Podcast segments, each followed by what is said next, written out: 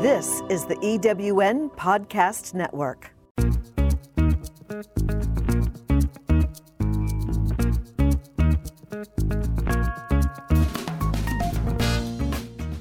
Welcome to Late Boomers, our podcast guide to creating your third act with style, power, and impact.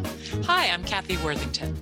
And I'm Mary Elkins. Join us as we bring you conversations with successful entrepreneurs, entertainers, and people with vision who are making a difference in the world. Everyone has a story, and we'll take you along for the ride on each interview, recounting the journey our guests have taken to get where they are, inspiring you to create your own path to success. Let's get started.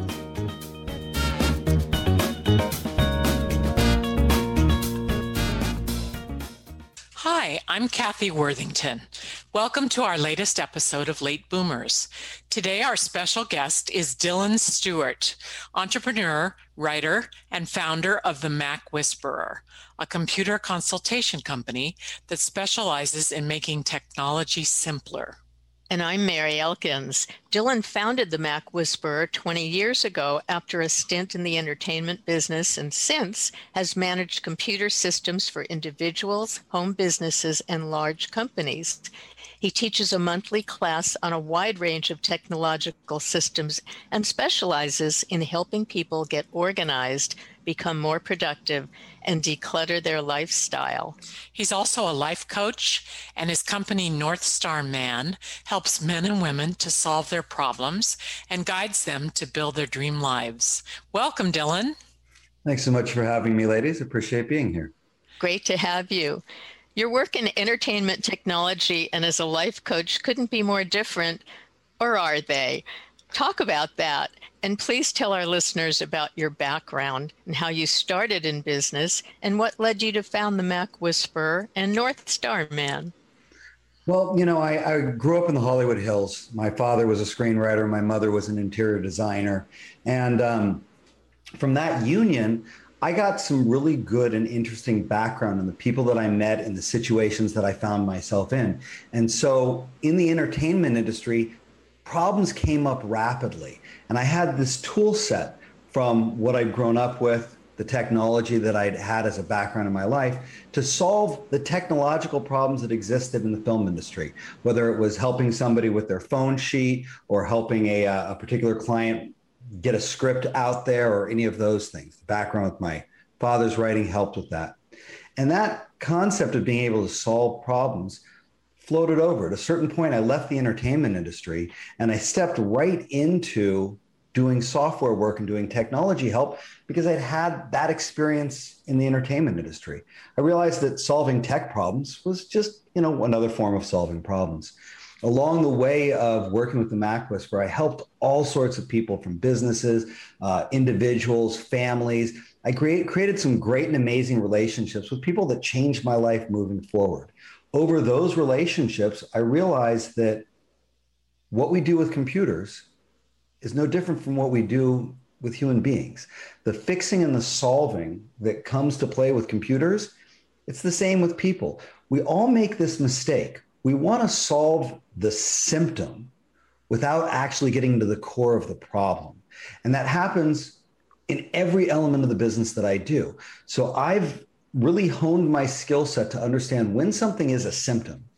In other words, when it's being caused by something else, and as a result, you can solve that symptom, something else will replace it. Then you solve that symptom something else will replace it, as opposed to getting to the core of the element, the actual problem itself, and just killing that dead. Once the problem's gone, symptoms are gone too. And that is the same whether it's fixing somebody's computer or helping guide someone in fixing their life. Hmm. Wow, I love that. Um, tell our listeners a little bit about what you do as the Mac Whisperer. Well, I was really fortunate. Um, my father got an Apple computer when I was, you know, 10 years old, nine, 10 years old. And so I grew up with Apple technology. In the course of the things that I've done, I've had to learn Windows technology as well. I've had to learn how to use pretty much every system, but I still love the way Apple technology works and the simplification, the way things just tie into each other. So what I've done as the Mac Whisperer is I've made it my passion and my profession to make it as simple as possible for people to use their technology without having to fight it. Our technology is here to help us. It's here to make things easier. And so as the Mac Whisperer, I create simple systems that allow people to do complicated tasks easily I make sure that the different parts of our technological life, whether that's your phone, your watch, your computer, your TV, your car, your headphones, whatever the different pieces of technology are, I make them work together so that for the most part, you can do what you want to do rather than spending your life trying to solve it. And uh, because of those systems I've created, because of that way I've learned how to do, make it simple and make things work properly, I realized that I could also teach other people how to do that. So I started the Mac Whisperer Academy, where I have gone through all sorts of different technological concepts, whether it's cloud computing and cloud storage, organizing, filing, learn how to, how to work with your photographs, learning how to play music properly. And I've taken those concepts that worked so well with my clients and I started teaching them in a class. So once every month, I pick a topic and I have two classes on that topic at two different times, two different weeks. And uh, the members of the Mac Whisperer Academy can come in and listen in real time. It's not like watching somebody on YouTube. We work in real time so that if you've got a question while we're talking about how to do your photos, you're like, wait, wait, what, where should I store this kind of photo? You can raise your hand and I can address it right there. And what I found is people learn better together. We're not that different if you have a group of people that have the same knowledge level that you do around technology, they ask questions that you didn't think to ask. And so I brought together a group of those individuals and continue to bring new people in on a regular basis that allows me to talk about, again, photos is one of my favorites. We have all these photos. Nobody knows how to organize them, how to sort them, how to find them, how to edit them, how to share them. And, it, and it's just this chaotic mess but we're still taking more pictures and making it worse. That's me. So I so I spent a couple of hours on the class talking about the systems that I use for organization, the tools that I use to make it easy. And then we do it in real time. We're doing screen sharing and I answer questions. That's the culmination of what I always wanted as the Mac Whisperer. I don't want to fix it. I, I'm happy to fix it. I know how to fix it. I'm good at fixing it, but I want to empower you to take control of your technology in your life because technology is not going away. And the excuse that I'm not good with computers, people, it's 2021, doesn't work anymore. No. They're not going away. so I hope that answers the question. Is that a membership thing, the Academy?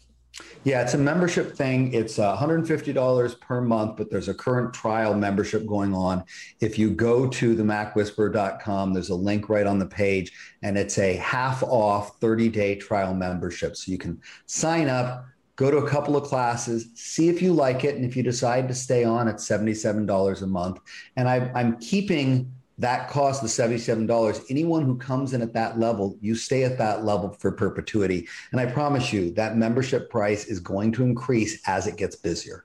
We're already we're already seeing i've got about 45 members in there right now and i'm already seeing a big jump in the last month. Uh, i oh. think i'm a person that needs that definitely because i have to learn how to declutter not only my computer but my life. So dylan talk about decluttering your life as well as your computer?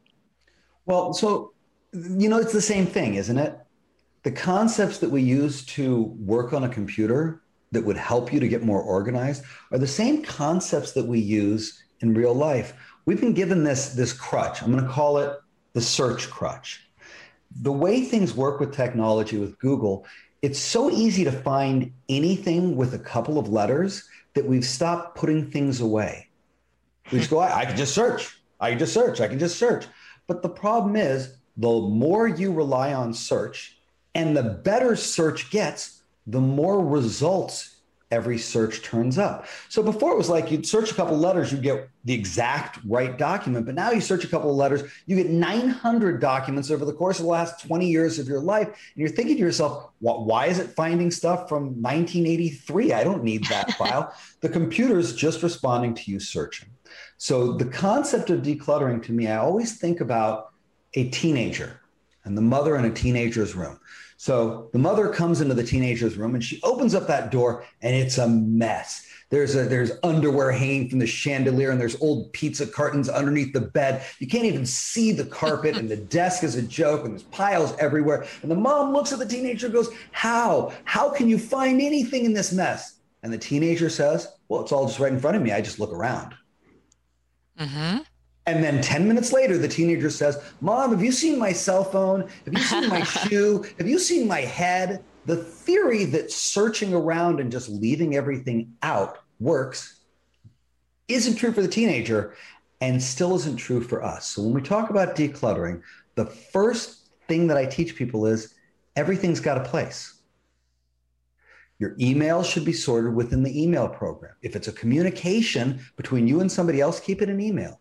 If it's a document, put it in your computer, store it in a folder, create a filing system. I'll talk about that in a second. If it's a photograph, put it in your photos program. If it's an audio file or a music, put in your music program and create a system for each of those locations so that when you go looking for that song, that photo, that document, that movie, that whatever, you know where to start. And then if I can take that one step further, I created a system that I call the five folder fix. The second problem people make if they put things away is they put things away in 99 separate folders. You open up your desktop, you got 300 folders on your desktop. You go into email. If you sort your email, you've got you know, 56 email folders. What I tell people is start with five create five generic basic categories. And let's talk about photos as an example. The categories might be friends, family, travel, home, personal. It could be other things depending on what you're trying to sort or what you're trying to find. But rather than letting the folders be super detailed and super specific, let them be as generic as possible. You can always have subfolders inside of those folders to locate within Friends my Mary Elkins folder. But I don't have a Mary Elkins folder on the front because then I'd have 999 folders because I know a lot of people. They all get their own mm-hmm. folder. It doesn't work that way. you want to create five folders and encapsulate all your stuff into those. You can have three folders, you can have seven folders. Don't have 56 folders. It's never going to work. That decluttering thing is the same in real life as it is in your computer. And I'll, I'll wrap on that concept. Imagine that every folder on your computer is a filing cabinet in your office. Mm-hmm. How many filing cabinets can you fit in that office? Hmm. I'd say even five may be too many, right? And, and it's overwhelming. But when you start to look for something, whether it's a real filing cabinet or a digital folder, you look in every one of those folders. So if you've got 90, you're like, well, is it here? Is it here? Is it here? Is it here? Is it here? If you've got five, you're like, it's probably in business. Okay, there it is that simple that simple concept i call it vertical filing. That simple concept completely changes how you put things away because it's only got like five different categories that it can go into and then you always know where to start. Great advice. Thank you. So do you go in and declutter people's homes too or that's too much well, I, I, you know, I don't really want a Marie Kondo uh, yeah. everybody's life yeah. in that way, but I have certain concepts uh, that I work with, and I will go in and somebody's got a, everybody's got that drawer, right? That drawer where you've got all of the technology, all mm-hmm. of the mm-hmm. cords, all of the old discs and things, and you have no idea what to do with it. I'll go into somebody's house and they'll pull out that drawer and they'll, they'll all be ashamed as if we don't all have that drawer. I've even got that drawer. I have that drawer. I've got, I've got probably got two or three of, them. I have I've that right. desktop. right, right. And so what I'll do is they'll pull out that drawer or put me on their desk and they'll go, I'm going to turn away and then you tell me what I need to keep. They never want to watch me do it. They, they, it's, it's, a little bit too personal. And I was at somebody's house uh, yesterday.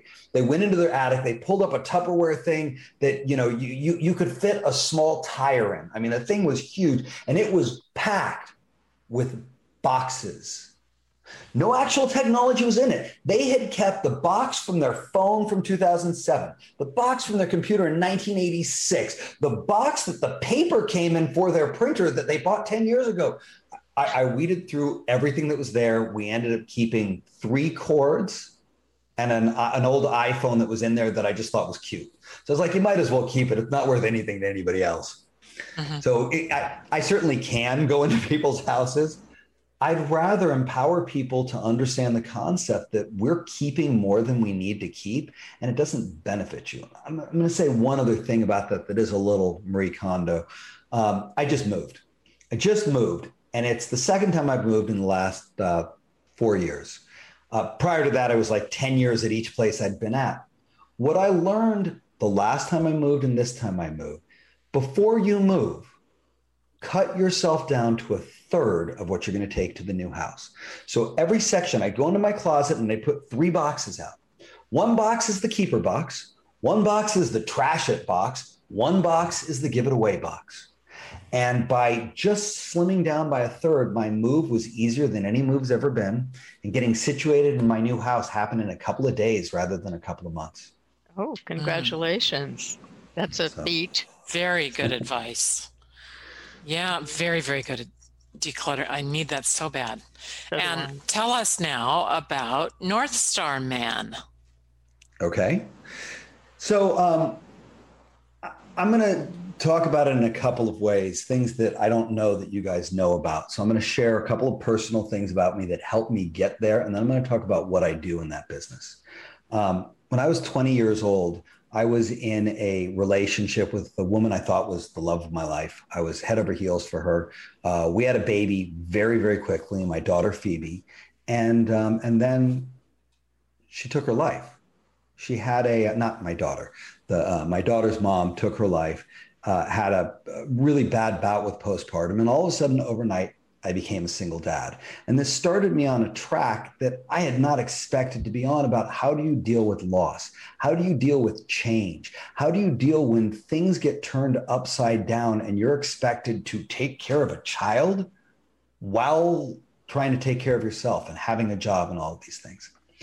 That started me on a track that led me into um, spiritual work, going to the Ojai Foundation and doing New Year's retreats there, meeting um, uh, Native American spiritual guides that I would work with.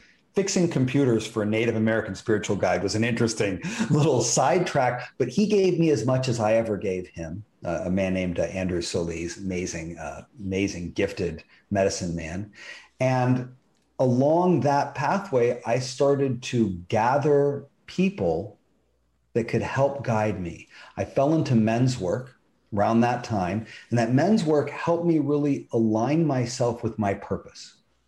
I think you could probably ask a thousand people what their life purpose is, and you might get five or 10 people that know. I know. I know why I'm here. I am a catalyst for positive growth in my life and the lives of those around me. I'm here to lift people up. That's my purpose. And I found that through the men's work. And then through other experiences, including a challenging relationship, birth of my son, Christian, and most importantly, my first experience at Burning Man, where I was gifted with the opportunity to let go my, of my daughter's uh, uh, my daughter's mom's energy. I was at Burning Man and it literally came up and out of me this this other person who had taken her life 20 years to the day earlier. I did not know that it was 20 years to the day when it happened. But the spiritual catharsis that happened on that anniversary that turned me into somebody else. I had been carrying the weight of another human being's unfortunately failed life for 20 years and then she was gone. And it was like dropping the largest anchor that had been holding you down that you've been like dragging across your life. And all of a sudden i dropped it and i went up and up and up and along the way decided to carry as many people as i could with me. Hmm. finding joy in life figuring out how to embrace change and how to take every opportunity that we have every day every moment and use it to be better to grow every day. So I, I, love what you ladies are doing with this, this podcast, which is all about how to not get stuck just because you're X many years old, how to keep growing, how to keep building, how to become something else other than who you are today. And I hope that I am on my deathbed, whenever that may be, and I'm learning something new on my deathbed. I'm 48 years old. I just picked up the guitar. I've mm-hmm. never played a musical instrument. I have no musical experience whatsoever. I can't play, I can't sing. I've always wanted to do it. And that's what my life is about. It's about always growing and building something new. So, as the North Star man, I bring that energy, that passion, that perspective, and I help guide people through trauma in their life, massive change in their life, divorces, deaths, help them find their joy, help them find their purpose, and help them realize that we're all in this world together and we're no different from each other. It doesn't matter whether you're a man or a woman, whether you're 20 or 90 years old, black, white, American, European, none of it matters. We are all souls on this planet, and our purpose is to share with each other and make each other better. Hmm. I hope that answers the question. That's inspiring. I, I and do you enroll people in a membership for that also? Yes, I have a, I have, and uh, Mary was, um, Mary got to see a little piece of that. I have a monthly membership for the North Star Man group. You can find information about that on the northstarman.com website. And uh, that membership is uh, 90 $97 a month, I believe it, what it is mm-hmm. what it is. We spend two hours twice a month together in a small, intimate group where I bring a topic or a theme in and I work with everybody individually and collectively at the same time. And we open up wounds that people have had that they've kept secret from everyone in their lives. And we work our way through them so that on the other side of this two hour call, you're better. I've watched people's lives change and be altered on this call. And I do also that- do one on, go ahead. You do that on Zoom. Yeah, I do that on Zoom. I was using Zoom three years before the pandemic. So when everybody's mm-hmm. like, what's this Zoom thing? I became an instant expert. I've been training organizations on how to use Zoom for the last year because to me, it's just the norm. I've been doing Zoom uh, uh, coaching calls for three, four years before that happened. So I do it on Zoom. The video helps everybody stay connected. Uh, they're small, intimate groups, usually between seven and 12 people, depending on the cycle and where we're at. And uh, our topic today was kind of what we're talking about here. I called the I called the call the constant. Change is a constant in all of our lives. And understanding how to manage and deal with and work with this crazy constant of, wow, that's my new normal. Oh, wait, now that's my new normal. Oh, wait, now that's my new normal. We watched this whole country transform through a pandemic and then transform back again? Well, but it's not transforming in the same way. So, what's next? Um, the topic of the constant was teaching tools to help you stay present, to help you navigate change, and to help you do what I talked about earlier. It's not just about dealing with change and functioning with change, as both of you know. It's about embracing change. Use it. It's here to guide and teach us. And when change happens, it's your opportunity to look at who you are. And much like when we give away our, our stuff out of the closet and you you know let a third of it go it's the same. When change happens it's the universe saying to you it's time for you to look at who you are today and decide who you want to be tomorrow. This change is your opportunity to change with it if you want. And that's how i constantly process through those things. Oh. um, i also i also do one-on-one coaching uh, for people who either don't want to be in a group or want the group and something else uh, when I work one on one with people, and I do it on Zoom as well, and I generally it's 60 or 90 minute sessions weekly, sometimes uh, every other week, depending on, on what people's schedules are. When I work with people on that one on one path, their lives alter. I've seen it, I've watched it for 10 years. The people who I get involved with, in any in any way shape or form even if i'm just your computer guy the people that i get involved with your lives improve everything I touch gets better. Hmm.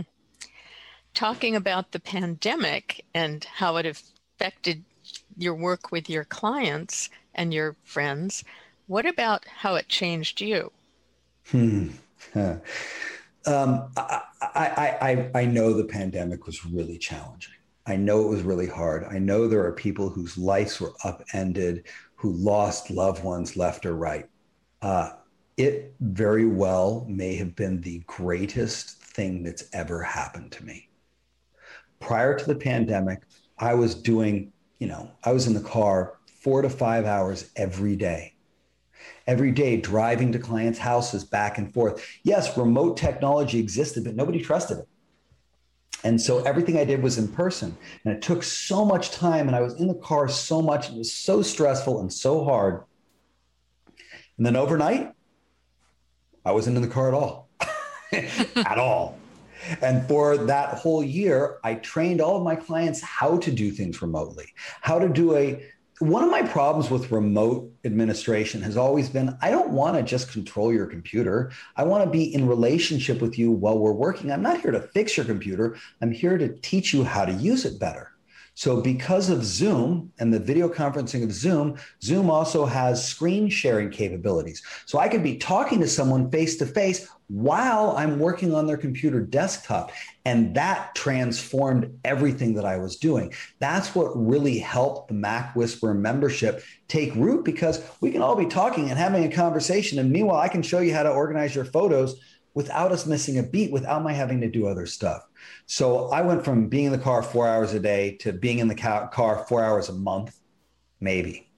Um, I was new in a relationship. I had been in the relationship with my fiance, Julie, for just under a year, maybe nine months when it happened. And um, I think it tested everybody. The people who got into relationships or were new in a relationship when the pandemic started, they dove in. They were like, I guess we're a couple now. And Julie and I managed to keep a little bit of separation. She had her own house. And so we spent a lot of time together, but we spent a lot of time apart as well. And we got to have this opportunity of it's like we're a couple that's married, that's been married, that's dealing with this, but you can go back to your house now and I can have my life now. And it allowed me to see what that relationship meant to me and give me the opportunity to propose to her. I, I proposed to her in uh, March of this year. It was our two year anniversary. Uh, great story of how I proposed to her. We're, we're puzzle addicts and we are constantly doing jigsaw puzzles. And I designed a jigsaw puzzle with all the photographs of the puzzles we've done over the prior year. And then I had the puzzle made with special pieces and the pieces were letters that said "Marry me, Julie," and oh. a ring, and the picture of a ring. And so she had no I idea what we were that. doing. And she's putting the puzzle together. And gradually she gets more and more suspicious. She doesn't know that I've got all the letters and the ring in my pocket. And, and eventually, all of a sudden, all you can see on the puzzle is the words that say, Marry me, Julie. And I'm like, oh, we're missing a piece. And I got down on my knees and pulled out the engagement ring shaped puzzle piece and slipped it on her finger. And that was the ring she showed her friends. I gave I gave her a real engagement ring too. That's the ring she showed her friends. And um, and so after that engagement, as we really started to move through the pandemic, coming onto the other side, we decided it was time for us to take everything we'd learned together, everything the pandemic had taught us, and stop playing house and actually get a house and move in together. So that's I'm, I'm in my new home. We bought a, a home in North Hollywood. We're cohabitating for the first time, and all of that is something that I wouldn't have had without the pandemic. Between the time I had that I wasn't spending in the car, the business that I built for the Mac Whisperer membership, the business I built for the North Star Man membership, the time I got to focus on being one on one with clients because I wasn't driving. So there was more time for that. It allowed me to transform who I was into who I wanted to be. And there was a realization somewhere along the line where I was like, in the men's work, we talk about becoming the man you always wanted to be. I am that man now. And that just happened. That happened through this process of going, oh, I'm no longer striving for him. I am him. And uh, mm-hmm. I don't think it would have happened without the way everything unfolded. I'll say one last thing about the pandemic. My family has always been a close knit family. We've always stayed in contact, we've always touched base. We're one of those nuclear families where my dad has his current wife, his previous wife, who he has a daughter with, and my mom, who he has me and another son with. They have always gotten together for events. So you will commonly see my dad and his three wives at birthday parties, at Christmases. That was before the pandemic. When the pandemic happened, my brother, who's a life coach, and I, both of whom were using Zoom already, introduced the whole family to Zoom. And we did a family call every week from the beginning of the pandemic all the way through. And it made us tighter than we've ever been as a family. And we were tight to begin with, but it made us tight. And we had this offshoot. My uncle, my, my mom's brother, who has always been a little removed from my life and the family, he started showing up to those family calls and it changed him community, relationship, connection. I don't care how you get it, be it by the phone, be it on a podcast, be it through Zoom, be it in person. That's what makes us better people. And that wouldn't have happened without the pandemic. Hmm. That is, I love that story so much because we've talked to a number of people that have found silver linings during the pandemic, including Mary and myself. We launched the podcast during the pandemic and we wouldn't have known that we could have done a podcast all on Zoom.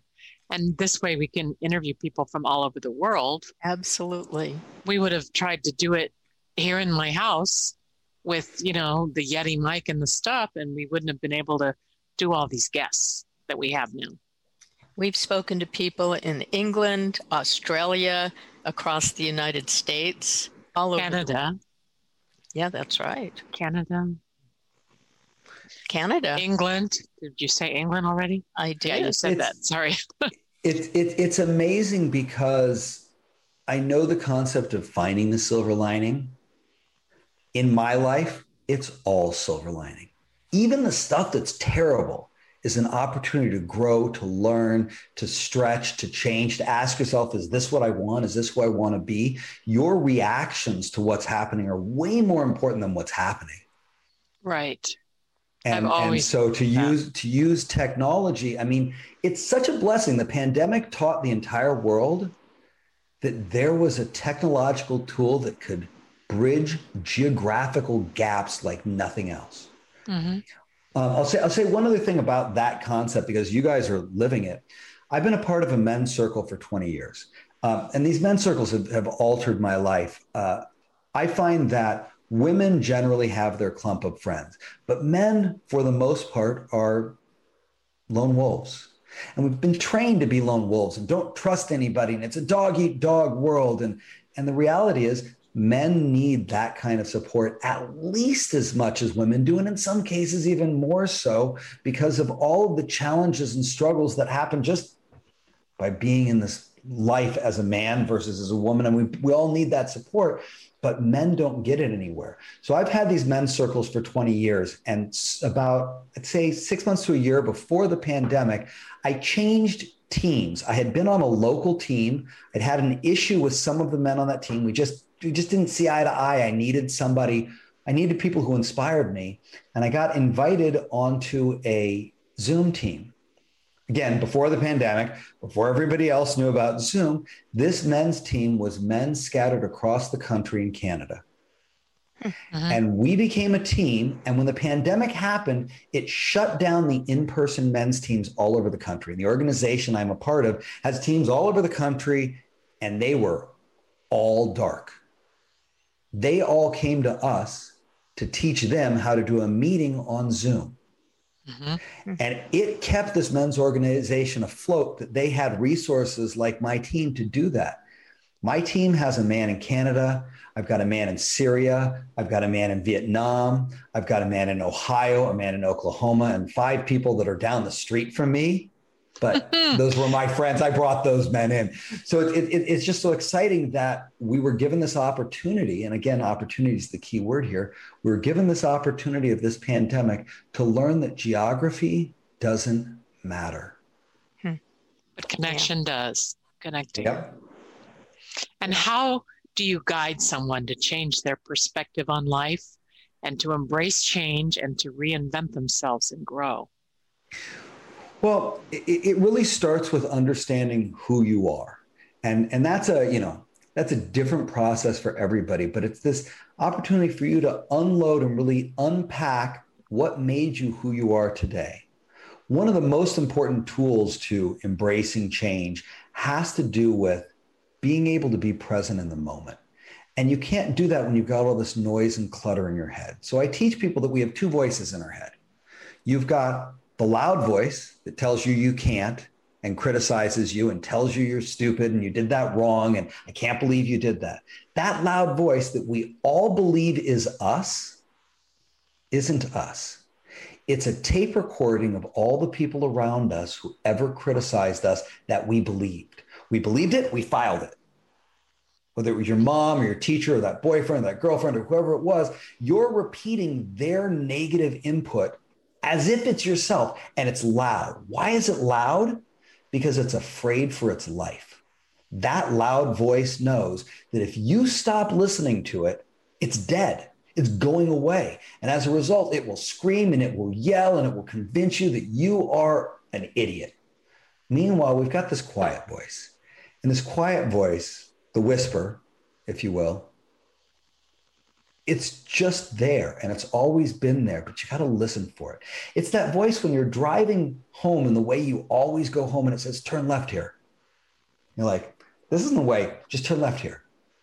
If you can follow that whisper and take that gut instinct, okay, I'll turn left here, I don't know what, it will guide you through the most amazing adventures and experiences in your life because it is the soul voice that's connecting you and all of us human beings together to truth. Why is it quiet?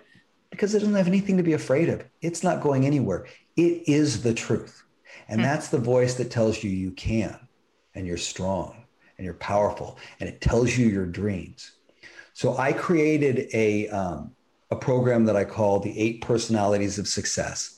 And it takes the concept of the loud and the quiet voice, as well as these separate areas of our life from the dreamer that believes in what it is that's bigger than us, to the professor who's always learning new skills, the comedian who learns how to connect and be social, the artist who learns how to appreciate and create beauty in the world. These eight separate personalities that work together with each other when you understand who they are for you, how they represent you, you learn the weak spots and the strong spots in your eight. And in learning that, we unlock who you are, who you want to be, and a pathway to getting there. Is that how you show people how to figure out what makes them the person they are? And are those the steps people should take to help them find their purpose in life? Your purpose in life is a whole different conversation and and and i can i'll lay that out very simply which sounds like a weird thing that i could lay out the purpose in life that simply that eight personalities is how you become the best version of yourself the most well-rounded version of yourself by addressing all of these eight separate pieces around the wheel of this um, of this life that we've got. The and life do you have those available? Well-rounded. Are those available in a download? I do can... have them in a download on my website. Um, mm-hmm. It's it's called the Eight Personalities of Success, and if you go to the North Star Man site, there's a link towards the bottom. You can put in your email address. It'll send you the basic pamphlet, and then if you want more information, reach out. We're going to be starting a course on the Eight Personalities of Success in about a month or two. I'm just waiting for the right people to find me who want that kind of. Uh, there we go. Exactly. Who want I'm that in. kind of information. We're waving. We're both yeah. waving. Let it reflect, and, uh, let the audio reflect that Mary and I are waving. and and you can find that information on the website, and I'll make sure you ladies have an easy link to, to get directly to it. Um, the path to finding your purpose is relatively simple. It comes with learning your boundaries each of us were born with specific boundaries in our life that we have not really communicated to others, not really understood. But when we cross those boundaries without knowing it, it causes emotional turmoil inside of us. And so the process that I find for helping you find your purpose has to do with discovering those boundaries, defining those boundaries, and defending those boundaries. And there's a specific process I walk people through that has to do with your internal emotions. You see, when you do something that is against one of your boundaries, you feel it in your body. Just like Spider Man has his spider sense, you go, oh, that felt weird. Oh, I shouldn't have done that. And if you get attuned to that spider sense and learn why that happens and define it and live by those boundaries, your purpose rises to the top. For me, my purpose is I am a positive catalyst in my life personally and in the lives of those around me. I'm here on this planet to make people better. And that happened because when I didn't do that, when I allowed people to be their lesser self, when I enabled people, people to be, uh, maybe it was somebody that was an alcoholic that I would buy alcohol for, when it was somebody that was not having a job and I would give them money rather than encouraging them to find work or helping them put the pieces together. When I enabled my lower self, I felt terrible inside. I felt like there was this electric shock running through my body. But when I flipped it on the other side and I use who I am to be a catalyst for others, I, I can't change you. Only you can change you, but I can bump into you. And I can bump into you with energy and passion and, and hope and some good tools. And even if it alters your path by, by one degree, that's all it takes for you to live a better life. Hmm. And that is when that happens, when I connect with somebody as a, as a client, as a friend, it happens with my computer work. When I alter you by even just that one degree, instead of this electric shock in my body, I feel this helium effect. Like my whole body lifts up. I just, there's less weight. There's something bright and light and powerful inside. When you discover those two feelings, that electrical shock or whatever it is for you, and that uplifting feeling, your purpose will find you. It hmm. lands right there. Yeah. That's great advice. Yeah. And do you have a mentor or mentors? What what do you feel is the importance of mentors? I think that none of us do this alone.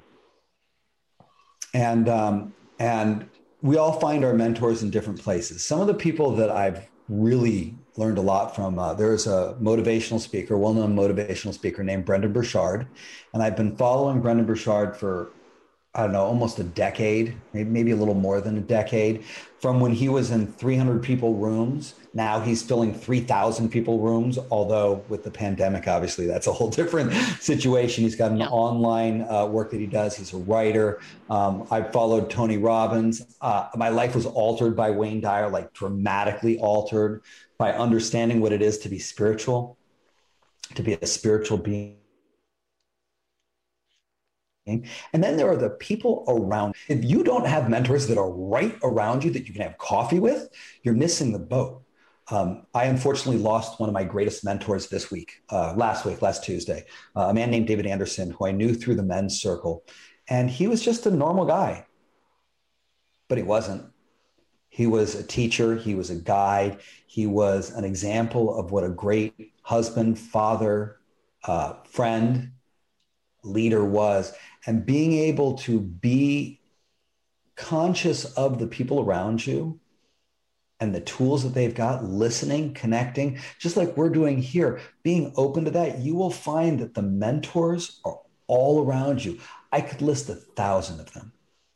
And well, it wouldn't even scratch about, the surface. Talking about mentors, I have a question that no one would expect anyone to ask, but talk about what you learn and continue to learn from your children.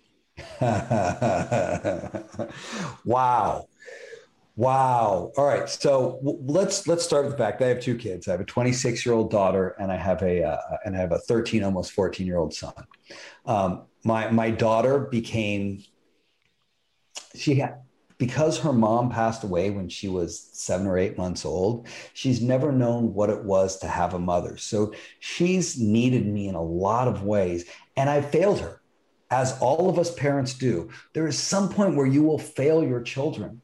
And in failing my daughter and working to regain her trust and be there for her, I learned humility on such a deep level because there came a time where I had to come to her and say, this is who I was. These were the decisions that I made. I did the best I had, and it just wasn't good enough. And I'm here with you now to say, I'm not that man and I will be different. And I was able to bridge a gap. It took me four or five years of constant work to come back to a place where my daughter could call me and trust me and know that I was there for her. And so, what I learned from my daughter, amongst other things, is an amazing depth of humility. And my daughter's amazing. The spiritual work that she's doing, she's just gotten um, finished her licensing for being an acupuncturist. She lives in um, uh, California. She lives in near Orange County right at the moment. And so watching her grow has has been an amazing experience for me to know I started her on that journey, but I had to stay out of the way for a large part of it and be here when she needs me. My son is different. My son, at 14, my son uh, was diagnosed with uh, mild autism when he was uh, about two years old. Uh, he was recently diagnosed with something called IBD, which is inflammatory bowel disease, which is not IBS. It's a different situation, and um, and these things have shown me my role for my son is very different. I need to teach him how to be the man that he's going to need to be, because I believe that our sons. It's a little different, sons and daughters, and fathers and mothers. For me as a father my son will either become me or the opposite of me. He will make that choice. But if I am one of those men who doesn't do internal work, who's just kind of lost in the middle of who I am, he's going to have to figure out what is opposite of the middle or what is embracing the middle. I want to make sure he's got an example of what it is to be a good, solid man who uh, works hard, who finds a, a, loving relationship and knows how to maintain it and keep it, who uh, creates connections with the people around him, who doesn't take anything as a negative, takes everything as an opportunity. If I can become that man, then he has a choice. It's still going to be his choice, but at least it's a little bit clearer which way works for you to be happy. Um, I, I, love my father. I love who my father was for me. And he was a great man and had a lot of great characteristics, but he was in a lot of ways that middleman. And as a result, I had to figure out, well, here's the parts of him I'm going to take. And then I had to take other parts from a Brendon Burchard or a David Anderson or whoever else to align myself to that higher place. I want my son to know that I can be that pinnacle for him. I'll say one other thing about uh, daughters and fathers. The ideal for me, taught through the men's work that I did, is that my purpose as a father to a daughter is to show her the kind of man she can marry. That's not to be some sort of weird Oedipal thing. It's to say, without an idea of who a good man is, a woman can grab whoever she sees and not know like oh he's abusive. I didn't know that wasn't what a good man is. Oh he doesn't pay the rent. Oh he, he doesn't get off his butt. He just you know plays guitar and smokes pot all day. My daughter has seen the kind of man that i am and it's helped her to choose a man that i believe will take care of her and that's what i've learned. i so her. agree with you on that because our daughter we have one daughter and she's very influenced by her dad and did choose someone that's absolutely as strong as her dad and as caring and as giving and loving as her dad. And it, it's been absolutely beautiful. They've been together eight years and they got married in a wow. little micro wedding during the pandemic in our backyard with only the parents present because they didn't want to wait and see what was down the pike with the pandemic. And she it's it's really true what you say because that father daughter thing is critical as to who they choose for their life partner i, I learned it through um, some of the relationships that I've been in, and I learned it late. I mean, I'm, I'm the, the, the late boomers concept. I'm right on the same page. I am so late to the game on some of the things that I've learned, and I'm grateful that that you know I'm, I'm 48 so i'm not super late i can still adjust but but i'm one of those people who has to learn the mistake at least twice before i get it and i was with two women who did not have a good relationship with their father i didn't realize that if a woman doesn't have a good relationship with her father she's going to have a hard time having a good relationship with a husband mm-hmm. because she's missing that guiding principle of here's who the man can be. Here's what a father is. Here's what that looks like. And um, I'm, I'm really, it was one of the first things I did when I met Julie was uh, we went and I met her father and um, she's got a great relationship. She's got a great dad. And I know, okay, we can, we can play this game I've got I've got a good relationship with my mom. I've got a good relationship with with my family. She's got a good relationship with her dad and her mom and her family. And uh, that's that's what it takes. We're examples for everyone around us, for our children, for our parents. I'm an example for my mom, which I think is such an interesting concept that as her child, she learns from me too. Yeah, it's perfect. We're going to wind this up really quickly, but is there anything we missed that you'd like to add? or any advice you have for our listeners? You know, the one thing I'll say, and I talked about it on my um, class today, with change being such a constant, being inevitable, that it's just going to keep coming and things are going to keep shifting, the best thing that you can do is learn to be present in every moment. What I talked about on the call was imagine you're on Route 66, right? someone on Route 66 planted these mile markers and all of these little roadside attractions so that you can't accidentally miss the road. You can't accidentally find yourself in, you know, some random state or Mexico by mistake. As long as you just pay attention you can get from where you're going to the other side. And life is like that. You need to create these milestone markers, whether the mentors that you have, whether the relationships and the connections you've got, or whether it's just taking that moment and breathing and being present and connecting to where you are. We are so easily asleep with the things that we're doing. We're so easily not present. Hmm. and yet, if you take a moment every day. People say, I can't meditate. I can't be still for 20 minutes. Can you be still for three breaths? Because to me, that's better than nothing. And if you can stop and just wherever you are, wherever you're hearing this podcast, take a moment, take three breaths, look around you. Focus your eyes on the world around you. There's a secret there. There's some little piece of something that wants to say, hey, recognize me, look at me, I'm here for you. And if you can take the time every day to have that moment, your life will be uncommon, unique, and blessed. That's ah. my final words there. I Thank love that. so much, Dylan. Our guest today has been Dylan Stewart, the Mac Whisperer and North Star Man life coach who will help you simplify, reimagine, and find your purpose in life. Thank you again, Dylan. And Dylan Thank can be reached. Me. Thanks. Dylan can be reached on Facebook in several places. So just Google him on there, Dylan Stewart. And on YouTube, he's all over YouTube. And he has the great websites, the macwhisperer.com and northstarman.com. And we'd also like to ask all our listeners to go to our website, lateboomers.biz, that's B I Z, and contact us and give us some feedback on our Late Boomers podcast. You can also follow both of us, Mary Elkins and Kathy Worthington, on Instagram and DM us on there if you'd like to. And look for our Late Boomers page too on Instagram. See you next time. And thank you again so much, Dylan. Thank you. Thank you.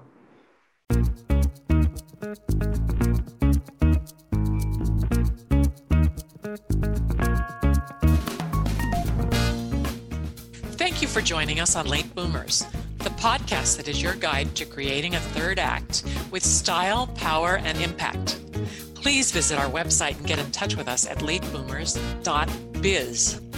If you would like to listen to or download other episodes of Late Boomers, go to ewnpodcastnetwork.com. This podcast is also available on Spotify, Apple Podcast, and most other major podcast sites. We hope you make use of the wisdom you've gained here and that you enjoy a successful third act with your own style, power, and impact.